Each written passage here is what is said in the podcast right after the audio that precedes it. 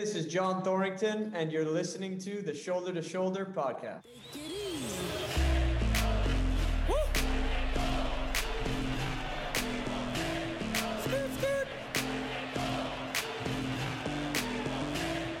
Chant it out. Chant it out. Fight. Hello and welcome to episode 106 of Shoulder to Shoulder podcast, telling stories from the LAFC community match by match, fan by fan, story by story. Amigos, it has been some time since our dulcet voices graced your earwaves once again. We are so happy to be back with you. A lot of life has occurred over the course of the past couple months for the three of us. But first and foremost, we wanted to take a moment, myself, my co-hosts Christopher Signs and Christian Aparicio, to wish you all a very, very happy new year and hope you're all getting excited about this upcoming LAF season. But first and foremost, gentlemen, happy new year. Happy New Year, guys. Great to be back. Lots of stuff has happened and transpired over the last two or three months. You know, I'm just glad we were back together so that we can talk about it. Yeah, happy new year, everybody. And hope you all are staying safe and healthy. You know, happy that we're starting to talk about 2022 and hopefully we can forget what happened in 2021, turning of a new leaf. I'm excited to jump in it. Yeah, we want to apologize again for the delay between, gosh, I think it's been almost two months since our last pod. Obviously, the end of last season was rough for all of us. So, taking a quick break at the end of the season was required for all of our good mental health. And then it just seemed like life upon life kind of happened to all of us. I started a new job over the course of the past week or so. I've been struggling through a positive test for Omicron. And if my voice is a little off today, my apologies. And boys, you guys have had a lot going on in your lives as well, too. Yeah, you know, um, I finished my master's program and that took a large chunk of time away from everything social. It was really easy to do the first year of the program when we were all locked up in house and quarantining and stuff like that and not having anything to do or anywhere to go. But the last six months, it was really hard to juggle full time job, master's program, Gabriel's club soccer schedule, Ben doing his rec league soccer schedule and just normal social life. And of course, you know, being married and making time for the wife. So it's just all those things made it really hard to do those episodes. So it's I'm glad that it's over and I've got a lot more free time now. Yeah, no, same here.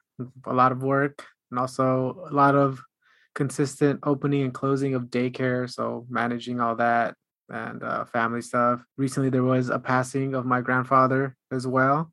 So it's just been very busy and up and down kind of end of the year.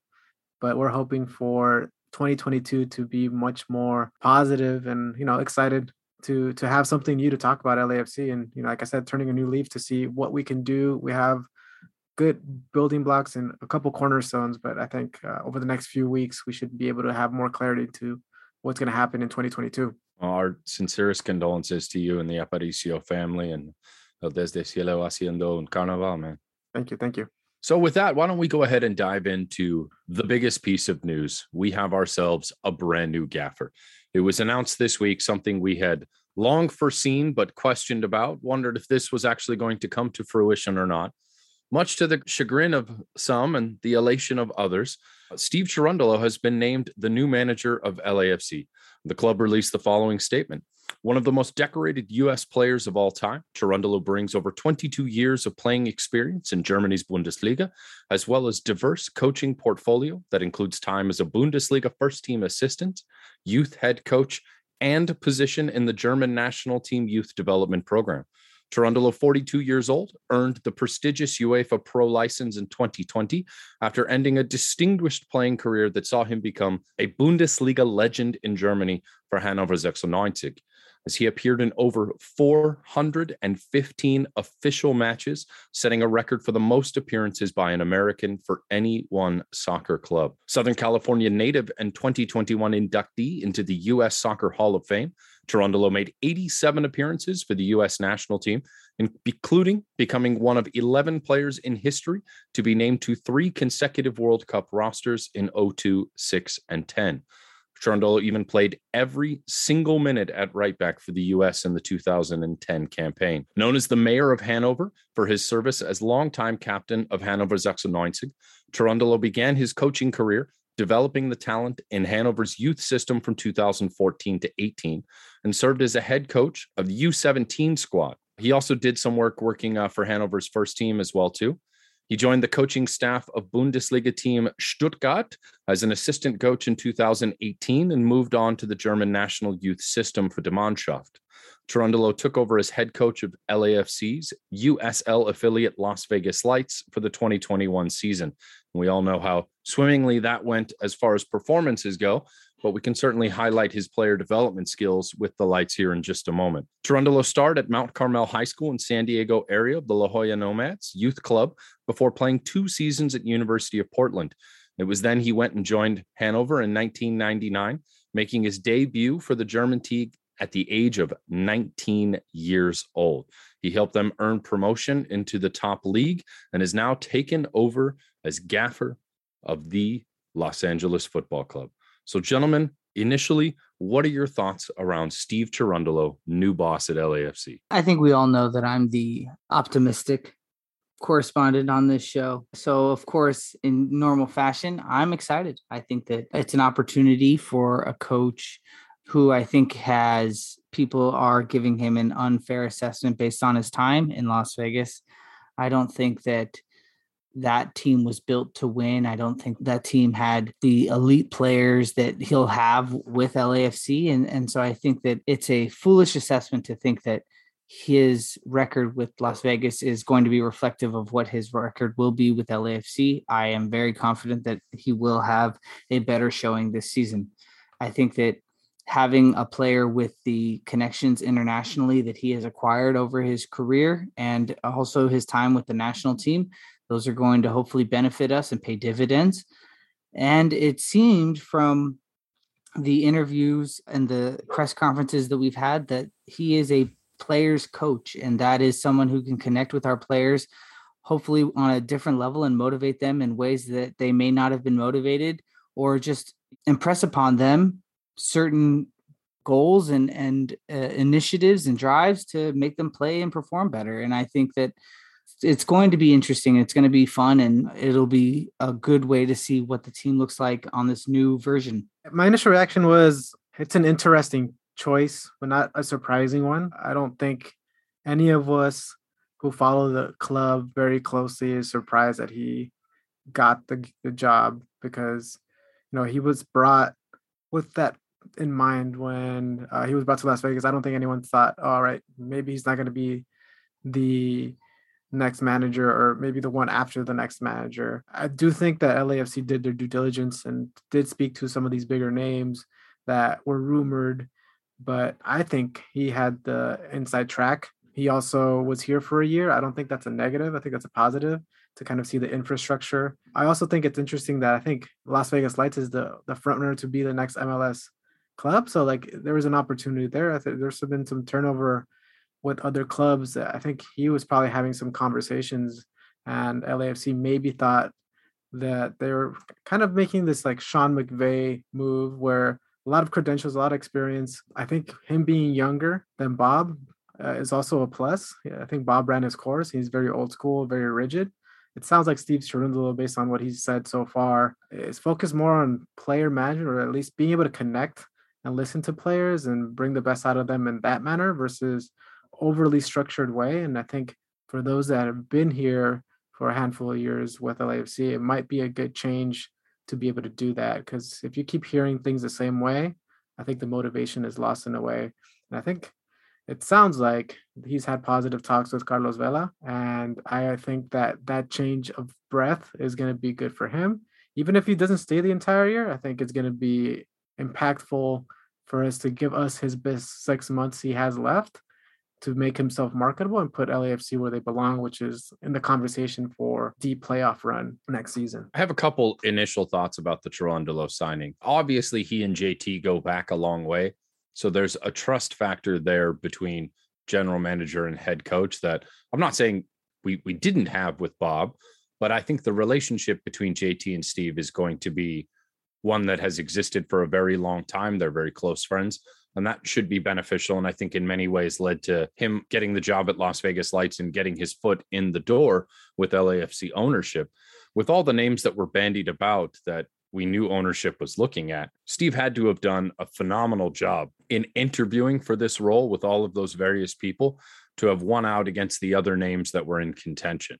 So I, I, think that speaks volumes to the man initially. My second thought kind of ties back into if you go back and listen 25 episodes or go when he first arrived with the club, he had an interview with Max Bretos where you know he described his hiring process as being very brief and to the point. So I think it was clearly stated then that this was a goal for him in the future should he have the opportunity to beat out other candidates, right? I, I, don't think he was guaranteed the job when he got here, but I think it gave him a leg up, certainly. That might have been ultimately what put him over the line there. Some other interesting things that he said in that interview, and that it's his job to connect with all of the players in the age spectrum from top to bottom. And those were his words when he initially joined the team. So he was already attempting to establish communication and networks and a coaching conversation with players at, the very top of the system from when he came in. We felt that that was a very unique comment to make at the time. And I think it harkens true now when we see his eventual hiring to the team. Philosophy wise, football wise, we don't have a whole lot to go on. He's spoken about himself as being a coach that likes to see free flowing, you know, beautiful football. Many of the words that Bob Bradley used, whether that equates to 433 or 352 or whatever we've been using in the past, we'll see. I think a lot of those tactics are game day decisions, personnel decisions, matchup decisions. But we have seen something promising from him already in his LAFC tenure, and that is his ability to develop and connect with young players.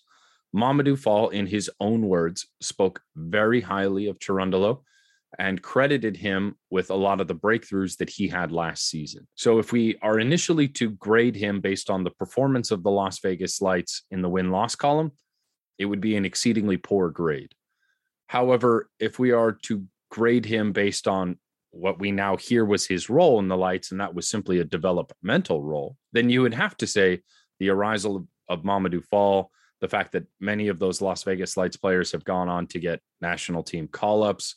You know, we saw good things out of a few other players from that light squad as well, too. Cal Jennings being one, obviously Mamadou Fall being the other.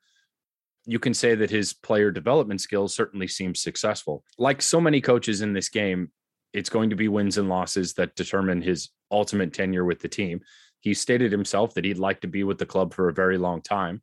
We know he was obviously with Hannover 96 for a very long time as well, too.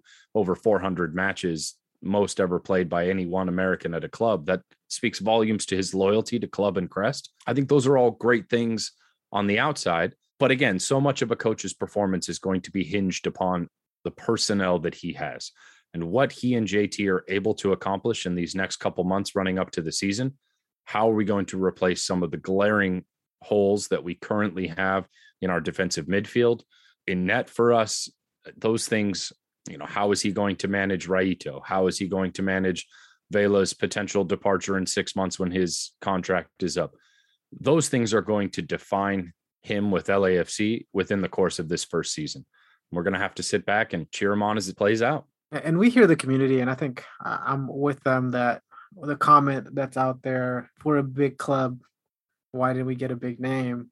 I mean the flip side is you know big clubs also create big names. How many players have been developed by borussia dortmund or some of these other german clubs that are big international teams right? So i can understand that Steve Cherundolo, from a management or coaching perspective, he's not there yet. I, but I do think he has the potential to do so. I'm cautiously optimistic, and it's it's you know it's kind of a we're I'm going to support the decision in him, but it's kind of show me, and we got to get into the playoffs, and we got to perform a lot better and a lot more consistently than we did last year.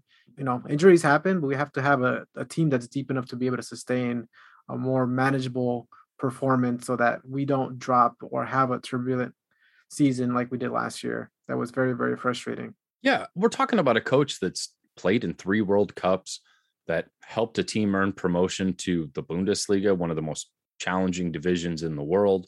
Someone who is highly respected by both coaches and players. That's not something you often see within the world of football. There are definitely players that get along well with other players, but tend to butt heads with the coaching staff. There's the players who are the coach's best friend that don't necessarily get along well with their teammates.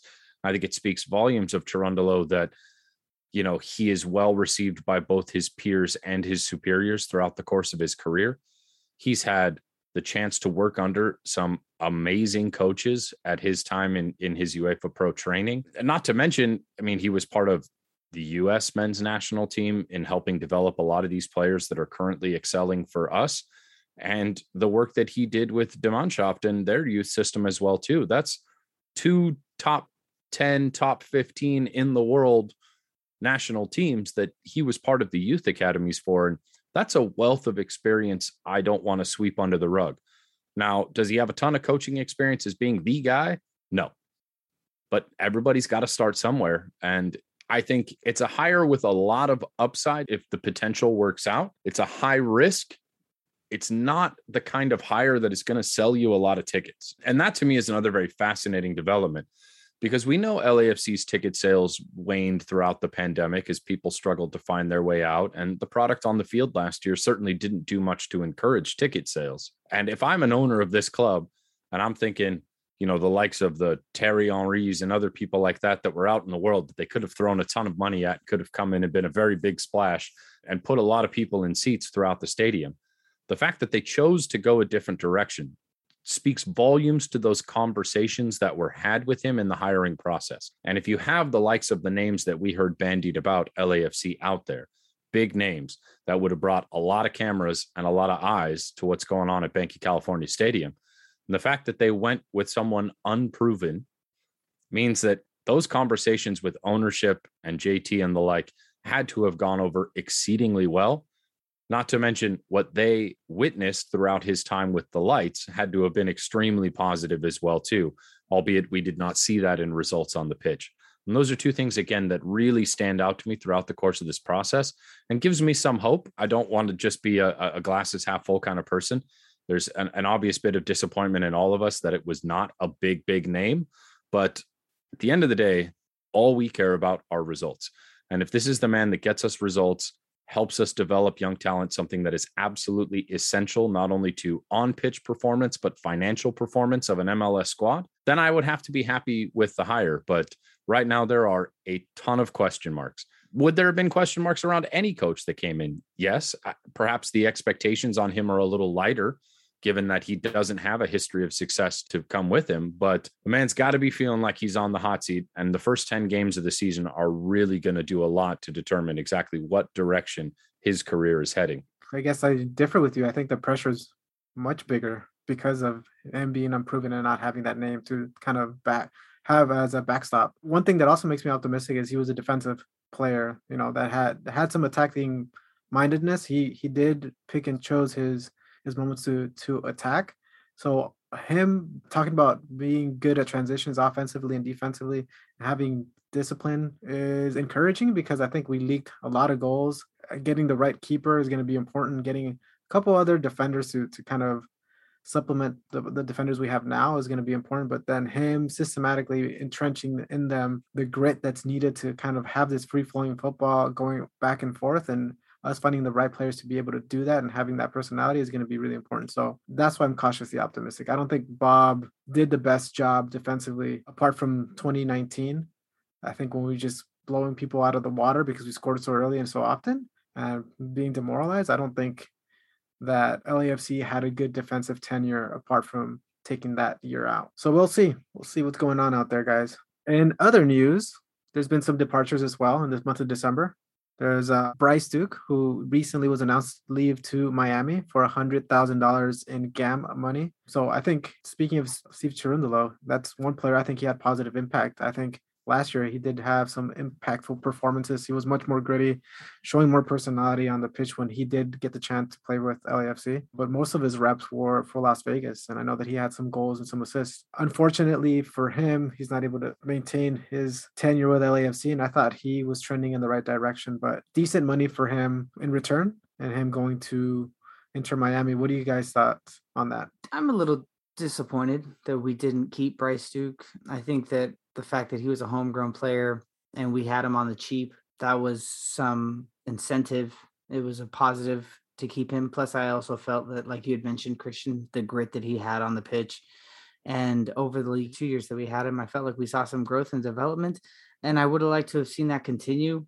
I'm disappointed to see him go, but I, I think that he'll have a better opportunity to get more minutes in Miami. But you know, that was also under our, our current form with the players that we had from this past season, which obviously there's a big gap in the in the midfield with Atuesta moving on and not maintaining some of our other midfielders that had had uh, acquired minutes. Uh, so he might have had a better opportunity this season actually to get some of those minutes, but I still think that in Miami he'll definitely get a better opportunity to be more of that starting 11. So it's good for him and uh, I think that you know LAFC is trying to acquire as much GAM and TAM money because I think they're looking to try and bring in some some extra players and have some, some of that extra spending money, especially with, with us having one DP spot open and there being no real cap on what we are going to spend for that DP position.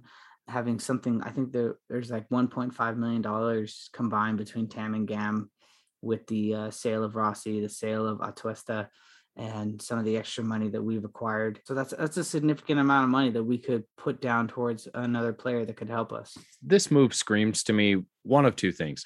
The first thing being a typical JT player first move. We want to get the guy minutes, so you know we're sending him somewhere that needs a homegrown player. Miami acquires his homegrown rights, and he's going to get a lot more playing time with them than he would have gotten with us. So you do the player a solid and hope that that helps you sign the next player because they see that you've done them a solid. And we've done quite a few of those. Not all of them have panned out so financially or on field play to the benefit of LAFC. A hundred thousand, you know, for a player that's on the fringe of the first squad is is decent money. We know that this club needs to go out and spend that money. We've only got one DP available. And whether that is someone else up top to take the burden off a Rayito or an Arango and, and we get a true nine or that six that we need to replace the outgoing Atuesta. We have one DP slot, but we're still going to need to fill pretty big hole in goalkeeper and a few other spots throughout the roster that are going to have to happen with people that don't use international slots. So that means you're going to have to go out and get domestic players, and that that requires allocation money to do. So I think they're hoarding some of that allocation money to go out and continue to bolster likely the midfield with somebody who's an MLS domestic person that that's going to use up some of that allocation money. One person who will not be coming back to Banc of California Stadium, or I should say, when they do, will not be receiving a warm welcome. Announced today, Raheem Edwards has signed with the hated ones, as I am calling him Raheem the traitor Edwards, has now signed with Carson. Dun dun dun. What are your guys' initial thoughts to the first player to go directly from team to team to cross that 110 freeway down to Carson and will now be suiting up against LAFC for the hated ones? To me, I don't really care. One, Raheem Edwards was only with us for a season. Two, this is not going to be the last time that it happens. And I'm going to have a harder time when it's a player that comes to LAFC that used to be LA Galaxy player. That's going to be a harder thing for me as opposed to, you know, a, a, player who he had no real emotional ties to our city. He played with us for one season. He also wasn't someone that lit up our opinions of him. He, he had some good games, some mediocre games, and some poor games. So it's not like I'm indifferent. It doesn't really matter to me. And uh, it's, you know, he's a professional athlete that's looking for a paycheck and he's a fringe player, anyways.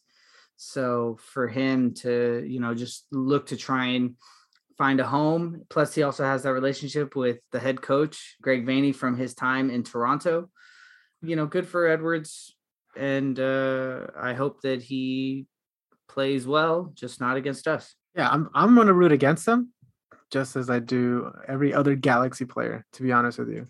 I'm not upset that he left. He didn't get signed for a reason.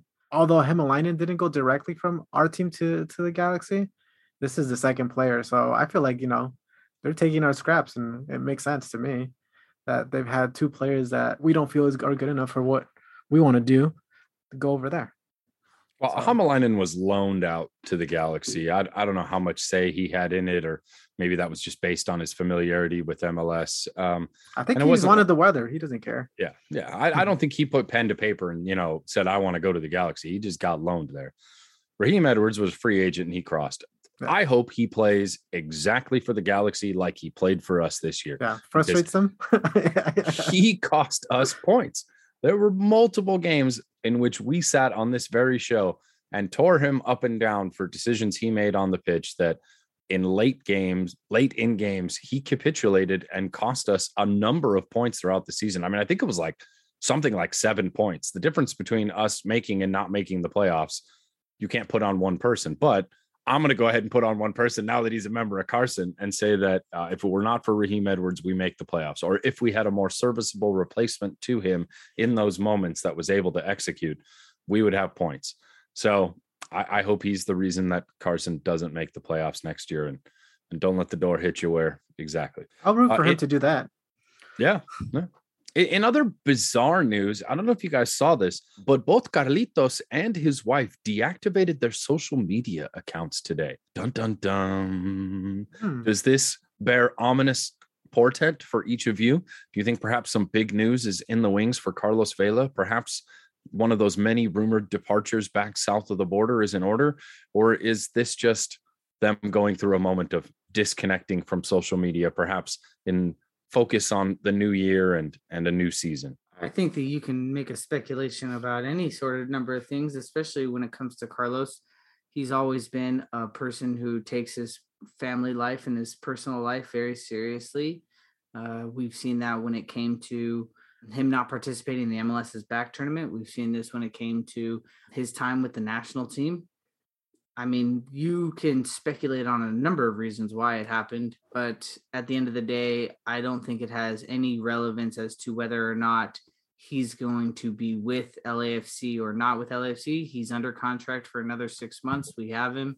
And based off of what we feel the opinion is that's going around, is that Carlos wants to prove that he wants to be here and he wants to prove that he is worth the money that we're paying him and and he has 6 months to do it. I don't think that the social media deactivation has anything to do with his soccer career. He's so kind of eccentric. It's so hard to speculate. Like I, I wonder if he's going through like a media detox for the holidays, which he doesn't even use that much of. I feel like his pictures are very curated and very like magazine like. So I have no idea. It could be that he he's announcing something, but over the last month I haven't felt any indications of that other than people on the fringes reporting like from their blogs that they heard this from a Mexican contact down in the FA saying that they're going to America or Cruz Azul or that he's open to it. He said that himself that he's open to it, but he is under contract. He's always respected his contract.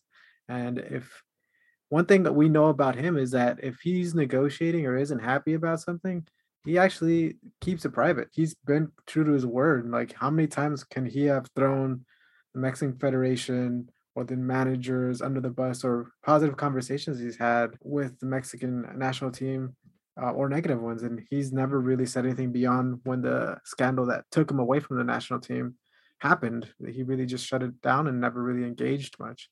So, same with, I feel like any troubles about his injuries and him just working hard, putting his head down and trying to get back and didn't do it early enough for us to have the impact of his his skill. But I don't know. I don't I don't I can't read into it because he's hard to read into.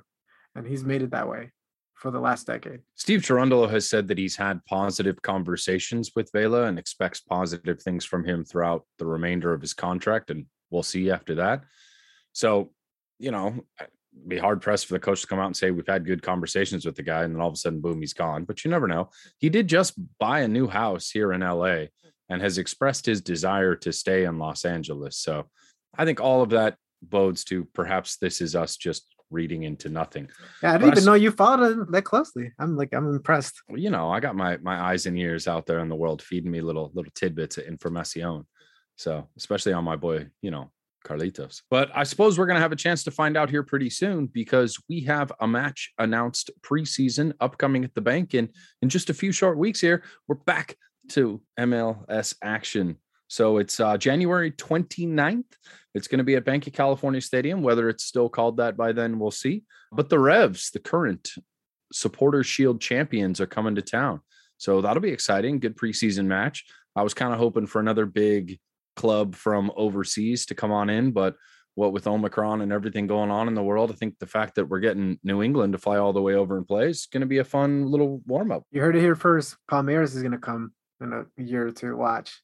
I'm looking forward to that. All the Brazilians from LA coming out. But yeah, no, I'm looking forward to this. I, I feel like Steve facing Bruce Arena is going to be an interesting kind of dynamic. American former coach to a new coach that he coached. That's a lot of times I've used coach in that sentence, but it's going to be interesting and see how he approaches that. Even though it's preseason, I feel like there's going to be a little bit of a chip on his shoulder to try to make sure that he proves in the first match that to the fan base that really he really cares and he has what it takes to have a good performance from the team. It'll be interesting. It'll be definitely interesting to see. I hope that there is uh, some way for us fans to be able to watch some of this. You know, and you talk about how New England's flying in. You know, they very well could be here in California. I know a lot of those East Coast teams will, especially in the, a January month, would be somewhere on the West Coast just based on the weather, because on the East Coast it's snowy and cold, and nobody wants to practice in that. That's a very good point. It's a very good point. Well, speaking of Palmeiras, some other stuff has transpired since our last episode. We know it has been some time, and so we don't want to spend a ton of time on it, but I do want to run through a few things and just get some quick fire reactions from you guys. And obviously, we alluded to it earlier in the show. Edward Atuesta is gone. He's gone to Palmeiras for an undisclosed amount of money, which we believe is somewhere around the $4 million mark, could be more depending on some performance incentives we don't know if we're retaining any of his rights or not. But given that this is a player we all had evaluated at a significantly higher number than that, it's great to see him go to a big club. It's great to see him moving on in his career. But the financial returns for LAFC, not particularly fantastic in this case. So that's my two cents on it, boys. What are your thoughts on the Atuesta departure, aside from the giant gaping hole it leaves in our defensive midfield? I think that this might have been something that Edward wanted I think that he might have felt like he had gotten as much as he could out of LAFC and was looking for an opportunity to move on. I'm sad to see him leave. He was by far my one of my favorite players to watch on the pitch and uh, with the club. And I, I mean, I hope that he does well. And I, in terms of the finances, you know, I think that we had been hearing that that was the market for Edward, and I don't know. I, I think that it's one of those things where can we replace him for the same amount of money?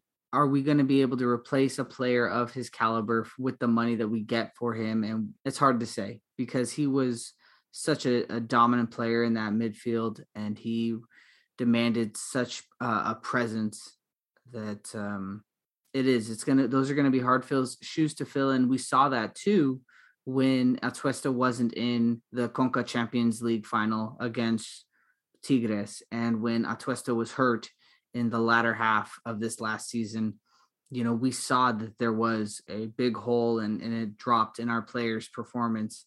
I'm interested to see who we bring in and how that new dynamic works. Yeah, my reaction is good for him. I know that he wanted to move on. The price tag, it's not what we expected, but I think unless you're a marquee national team player, I think the price tag is a little bit suppressed still because of COVID and finances around the world. It's also Brazil doesn't spend money. They're usually a selling country. They're selling to Europe.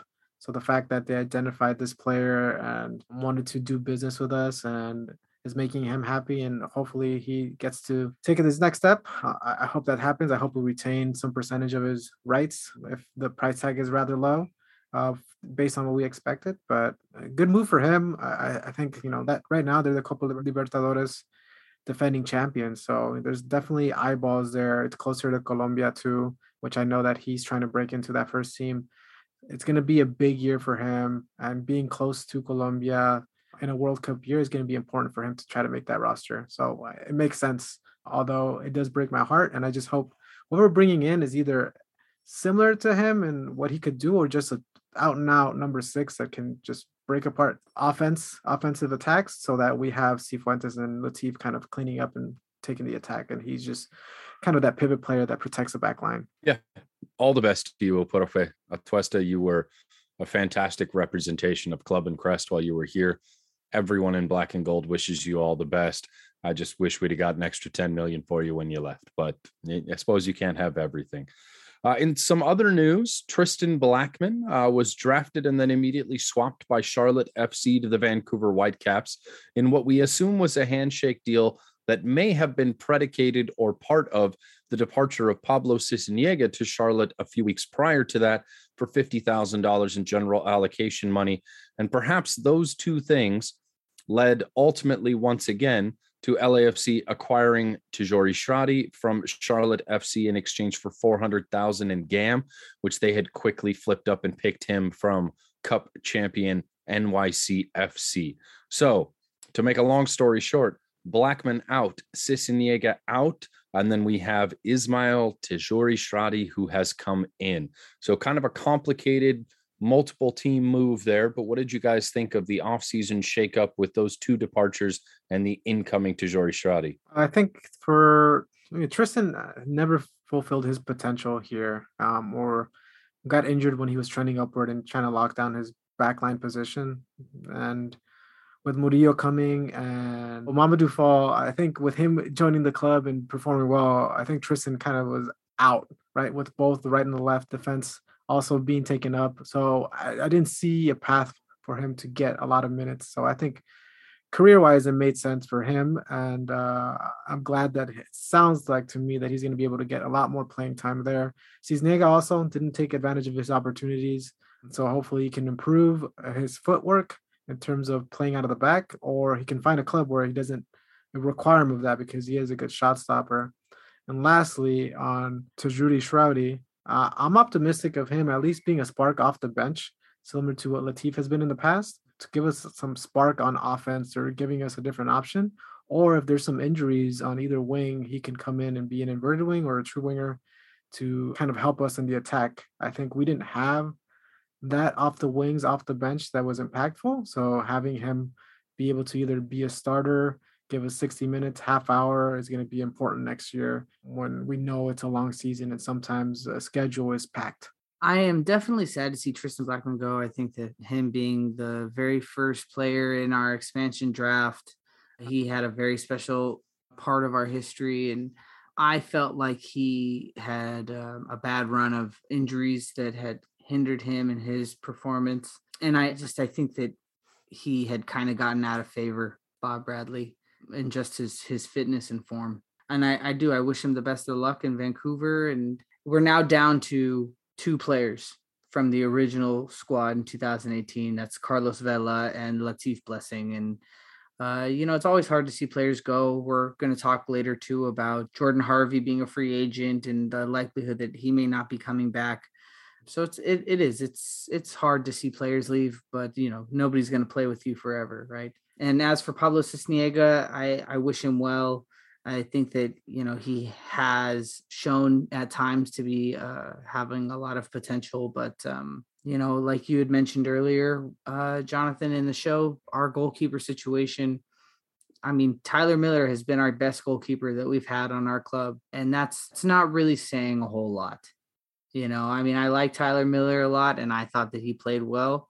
But when you look across the league and you look at some of the other goalkeepers and the standouts that are that are in the league, and you look at the quality of those goalkeepers compared to the the players that we've had uh, at our goalkeeper, it's just it, it's hard to sit here and wonder, you know, what we're doing with our goalkeeper situation. So hopefully that all changes now with uh, Steve Cherundolo at the helm. I, think a lot of Tristan Blackman's departure kind of leads us into our next piece of news, and it's kind of you know what's going on at right back.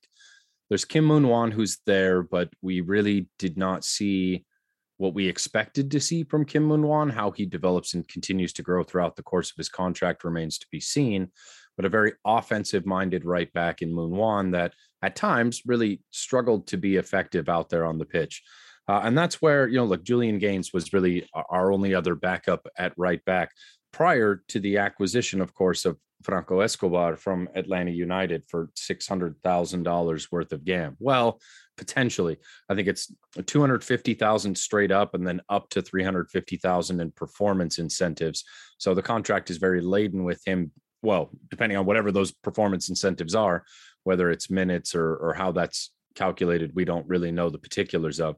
So it could be as cheap as 250 grand, but that would be if he probably doesn't work out and upwards of $600,000, which is a healthy amount of allocation money if he does work out. but it certainly seems like Escobar is going to be our starting right back, with Kim Moon-hwan being the offensive minded backup to him in other games. And, and, we're still pretty thin at outside backs. That really only leaves us Palacios and Farfan is his backup at left back. So I, I do think we're going to see another outside back or two come in, whether that's promotions coming up from the lights, although there's not really a whole lot at left back in the lights to be excited about. And Julian Gaines at right back, potentially still very young and unproven, and someone I think still needs some more time in lower leagues before he makes it up to the senior division. Uh, but Escobar coming in from Atlanta United is an interesting signing. A lot of money spent to go that direction. And I'm excited that he's going to hopefully solidify right back, which again, just left Tristan Blackman out uh, at right back. And then at center back, we have Segura coming back. And, you know, obviously the emergence of Mamadou Fall, that kind of put him fourth on the depth chart there as well, too. So, I mean, do you really need your fourth center back and your third right back on a squad when you know you can use him to go out and help get it to Jory Shradi, which you know is really kind of how that deal worked out. By the time all said and done, we basically paid 350 gam and Pablo Sisniega and Tristan Blackman in order to acquire Tajouri Shradi, who was a pretty sweet offensive player for NYCFC. And, and, you know, look, they're the reigning champs. So he, you know, performed particularly well for them. So I, I can't say it's bad business. Uh, it sucks for Tristan Blackman. He's someone we obviously all love. The fact that he held up the 3252 scarf and not the LAFC scarf when he was drafted was always a fond moment. And, you know, he'll be beloved by us. And who knows, maybe his career will circle back this way at some point in time. That remains to be seen. Speaking of other players, and, and Chris, you, you sort of touched on it a second ago that uh, are still circling around the club, but unlikely to return, at least as a player is of course Mr. Jordan C. Harvey and his lovely wife Kim Caldwell Harvey. We we certainly hope that they are still around the bank. I would love to have her continue to sing national anthems for us, uh, Canadian that is. And um, you know, Jordan Harvey is someone that we all really liked, and I, I hope he ends up working with this club in some capacity, whether it's over in Las Vegas, moreover at the Performance Center, or whether he's actually helping out the senior squad. What are your guys' hopes for Jordan Harvey, and do you agree that he deserves a place in Cherundolo's coaching staff? Well, I do think that Jordan Harvey is actually looking to get signed by another club. I can't think of the the performance coach who left LAFC this past season. His name is escaping me, but I saw on a social media post that he had posted a video of him working with Mark Anthony Kaye and Jordan Harvey, and they were doing you know, just fitness drills, just getting into shape. So I do think that Jordan Harvey is going to continue to look for uh, employment at other clubs, or maybe even LAFC if we decide to bring him back. But I don't think he feels like his career is over. Could be something similar to Steven Beitashour, where he sits out for um, a number of months and then looks for an opportunity to play after some injuries and things of that nature. Um, but I would love to have Jordan Harvey come and be uh, some type of uh, role or as a coach, but um, I think that you know you do need to get those licenses and things like that before you can become an official coach on the roster. So there might be some of that time that that he has to to take to acquire those licenses and things like that. But uh, I mean, I would I would love for Jordan Harvey to come back. I think that he's been a, a great leader and a role model for the club and for some of these younger players. And you know, he's been a great guy, a great guy for the community, and always been very, very gracious with his time. Yeah, my prediction is he'll be with the Rapids by the end of the season, just like Beitashour and Kaye. I'm not sure if we'll sign him. I mean, I wouldn't mind it, but I don't think he'll have any real playing time. Um, but there is still value to have him in the locker room. So I'm hopeful that he finds a place where he'll get minutes because I'm sure that's what he desires as a competitor. Any professional player, that's what they want to do, be able to impact the team on game day. But it sounds like from comments that he made and Bob made last season that he was doing a good job of, you know, keeping players accountable, uh, giving competitive practice matches. Um, so I think obviously we all know his best years behind him, but at this point, I think it's he's in a difficult position, and it, it might, you know, I think maybe Beitashour can give him some tips on how to stay in shape if it's going to be prolonged, and you know, has a good agent that can find him the type of contract that will make him happy for another year.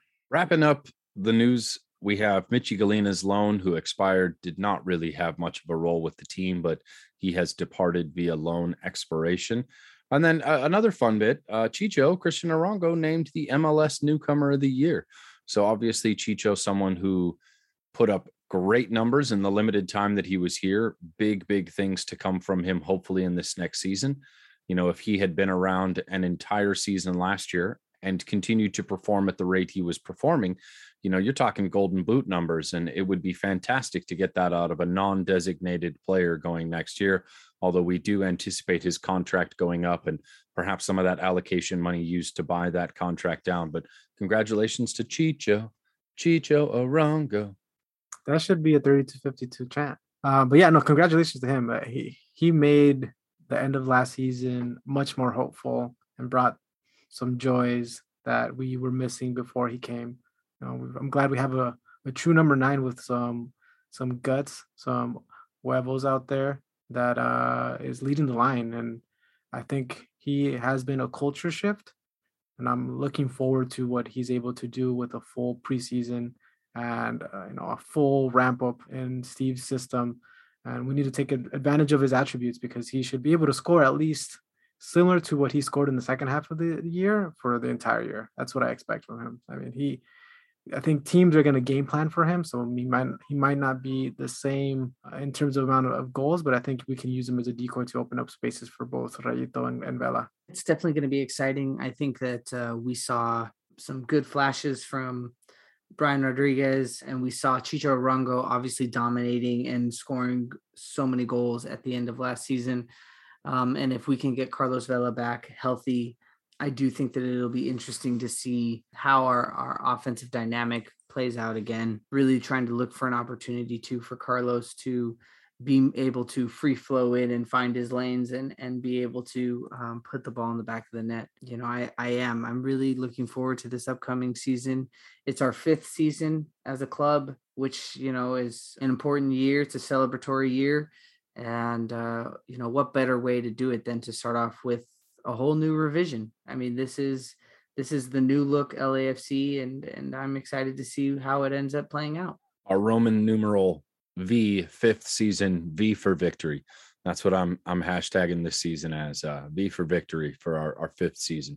Well, that's gonna about wrap us up for this week's episode. Again, we would like to thank all of you for sticking with us throughout our extended departure. We're really excited to get things gearing up and start getting some more interviews booked. We got some big fish out there we're trying to reel in. And as always, if any of you out there in listener land would like to come and join us, you can reach out to at LAFCS2S on all your social media platforms. We'd love to hear your opinion on the show. Hit us up. We'd love to have you on as our guest. So, on behalf of Chris, Christian, the amazing sound engineer Wilton, and myself, a very happy new year. And thank you for listening to episode 106 of Shoulder to Shoulder podcast. With that, take us home, Sticks. Together this our culture. Feel the force of a supernova. Stay fly in that FC Dorsum. Hey, shopping down to Nikki's, Koreatown Liddy. Cape so mommy about to drop her fifth. They want me to stop, but I ain't. Come to my house, I'll defend that bank.